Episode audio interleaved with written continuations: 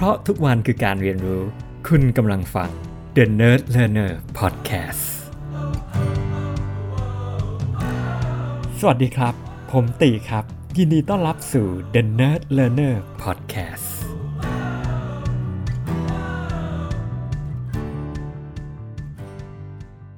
สวัสดีครับผม หลังจากที่ได้แชร์ใน EP 45 นะครับ พูดถึงตัวซีรีส์ Star Trek Discovery ก็ไม่แน่ใจมีใครได้ลองไปติดตามดูกันบ้างหรือเปล่านะครับผมแต่ว่าก็ไม่รู้เป็นอะไรนะครับ พอช่วงอาทิตย์ที่ผ่านมาเนี่ยมันก็ทำให้ผมแบบ มันมีอะไรบางอย่าง ที่ยังอยู่ในฉากหลาย ๆ ฉากในซีรีส์นี้เนี่ยที่ทำให้ผมแบบชวนที่จะอดคิดต่อไม่ได้นะครับ แล้วมันสะท้อนให้เห็นถึงโลกใบนี้แล้วก็สถานการณ์ในปัจจุบันด้วย อย่างที่ได้เล่าไปอะครับ ในซีซั่น3เนี่ย นะครับถ้าเกิดใครใครยังไม่ได้ฟัง EP ที่แล้วเนี่ยก็แนะนำอาจจะไปฟังกันก่อนนะครับผมคือในซีซั่นที่ 3 เนี่ย ตอนที่ Starfleet นะครับ ตัว Star Trek Discovery เนี่ยเข้ามาที่โลกอนาคต ตอนนั้นเป็นเป็นช่วงที่ Federation ไม่อยู่ มันมันเกิดความสูญเสียอย่างไม่น่าเชื่อ คือคนที่อยู่ในระบอบการทำงาน รูปแบบหนึ่งที่ มีการไว้วางใจกันมีมีระบบในการจัดการเรื่องราวต่างๆ ตามคันลองตามความยุติธรรมอะไรประมาณเนี้ยแล้วอยู่ดีมาในจักรวาลอีกโลกหนึ่งอะ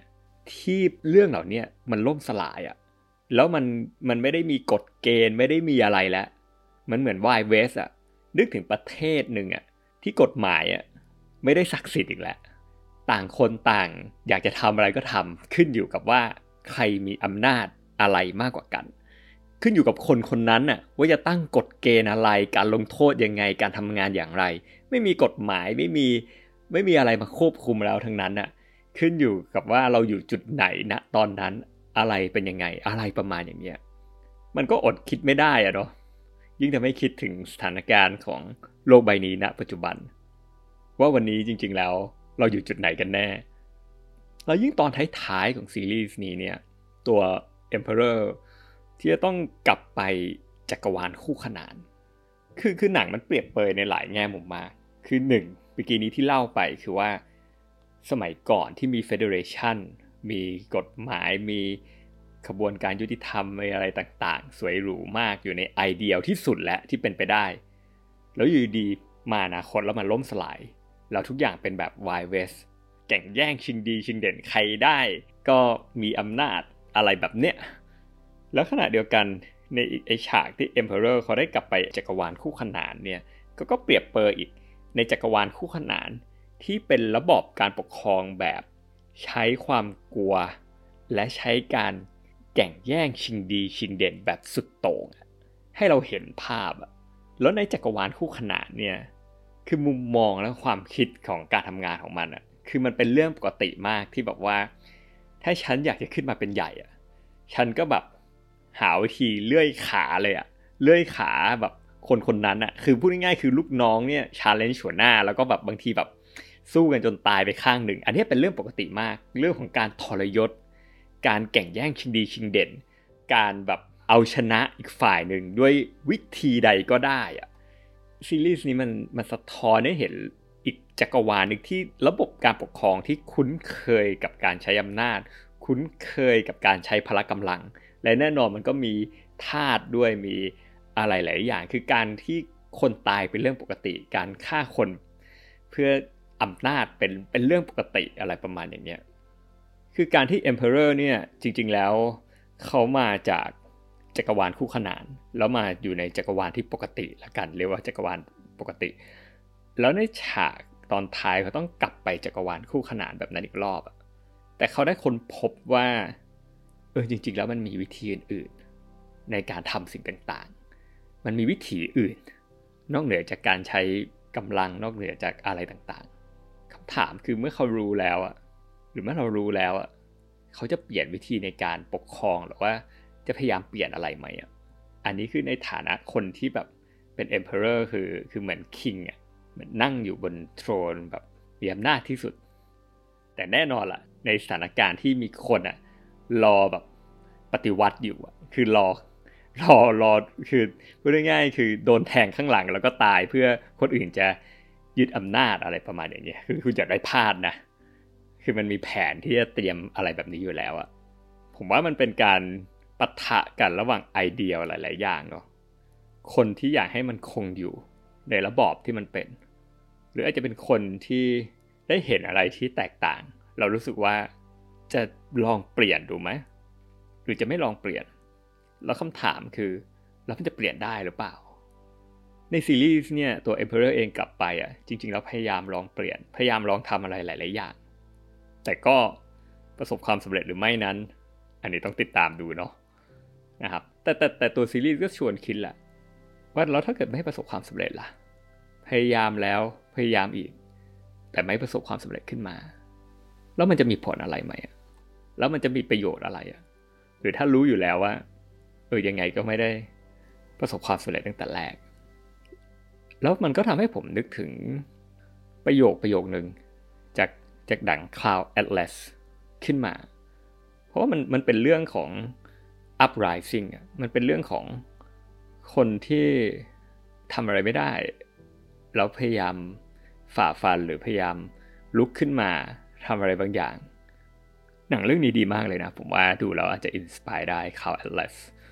ฝั่งที่มีไอเดียที่ชัดเจนว่าทุกอย่างมันต้องคงอยู่ไปเนี่ยเขาก็จะพูดออกมาประโยคหนึ่งเขาบอกว่า there's a natural order to this world คือเขาบอกว่า โลกใบนี้มันมีลำดับของทุกอย่างตามธรรมชาติของมัน และใครที่พยายามเปลี่ยนลำดับตามธรรมชาตินี้เนี่ย มักจะไม่ได้รับผลที่ดี เพราะคนที่ฟังอยู่ตรงนี้เขาก็พูดอีกประมาณว่า ชีวิตคุณอะเป็นเพียงแค่ดรอปหนึ่งหยดหนึ่งอะในมหาสมุทรอันกว้างใหญ่อะพยายามเปรียบเปรยเหมือนกับว่าชีวิตคุณอะไม่ได้มีความสำคัญอะไรเลย คุณเป็นแค่แบบหยดน้ำหนึ่งที่มันแบบปึ๊บ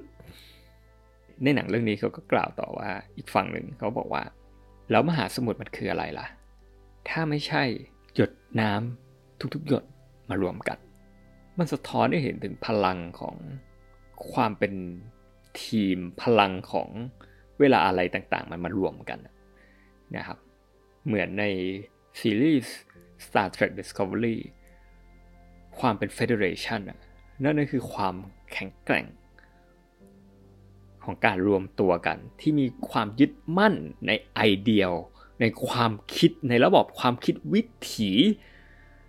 คันลองต่างๆ ที่ควรปฏิบัติที่ควรกระทำที่ควรทำอะไรบางอย่าง ก็เหมือนกับจักรวาลคู่ขนานเหมือนกัน ที่มีรับบอบการปกครองในวิถีที่มันเป็นอย่างนั้น ที่มีธาตุมีวิธีการลำดับคันลองของมัน แล้วมันก็แข็งแกร่งมาก แล้วมันก็เหมือนโลกใบนี้ เหมือนประเทศ เหมือนอะไรต่างๆ ที่ต่างก็มีคันลอง มีระบอบ มีวิถี มีอะไรหลายๆอย่าง ขยายความนิดนึงใน Cloud Atlas เนี่ยนะครับมันก็จะมีอยู่ฉากฉากหนึ่งเหมือนกันที่เป็นเรื่องธาตุนี่แหละ จริงๆเราไม่ใช่ธาตุในเซนส์ของแบบในอดีต แต่มันเป็นแบบเหมือนมนุษย์ที่ถูกประดิษฐ์ขึ้นมาอะไรบางอย่างเหมือนเหมือนเขานึกว่าเหมือน AI อะแต่จริงๆแล้วมันไม่ใช่มันเหมือนคนแต่ว่า มันมีเป็นการปลดเอกว่าจริงๆแล้วมันไม่ใช่ไม่ไม่ควรจะเป็นธาตุนะอะไรประมาณแบบเนี้ยคือมันจะมีแบบเหตุการณ์ที่มักจะมีการกดขี่คำถามคือแล้วถ้าทำแล้วมันไม่ได้อะไรอะมันไม่ได้มีการเปลี่ยนแปลงอะไรอะเราจะทำไปทำไม แต่จริง ๆแล้วอะ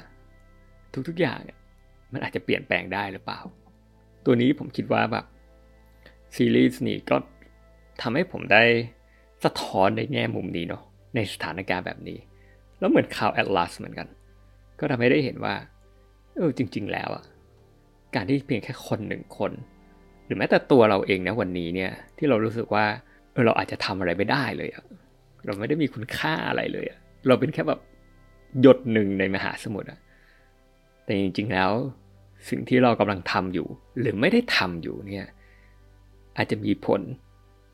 กับผู้คนรอบข้างของเรา แล้วก็อาจจะมีผลกับเหตุการณ์ต่างๆ ที่เกิดขึ้นบนโลกใบนี้ มากกว่าที่เราคิดก็ได้นะ เหมือน butterfly effect อะครับ บางทีผลของการกระพือปีกของผีเสื้อ ก็อาจจะส่งผลกระทบต่อสภาวะอากาศอีกซีกโลกหนึ่งอย่างไม่น่าเชื่อก็ได้ ทีนี้ก็อยู่ที่ไอเดียแล้วล่ะว่า จริงๆแล้วสุดท้ายแล้วคุณคิดว่ายังไงล่ะครับ เพราะสุดท้ายแล้วตอนจบ อาจจะไม่ได้มีอะไรเกิดขึ้นเลยก็ได้ คิดว่าอย่างไรแล้วมาแชร์กันนะครับ สวัสดีครับ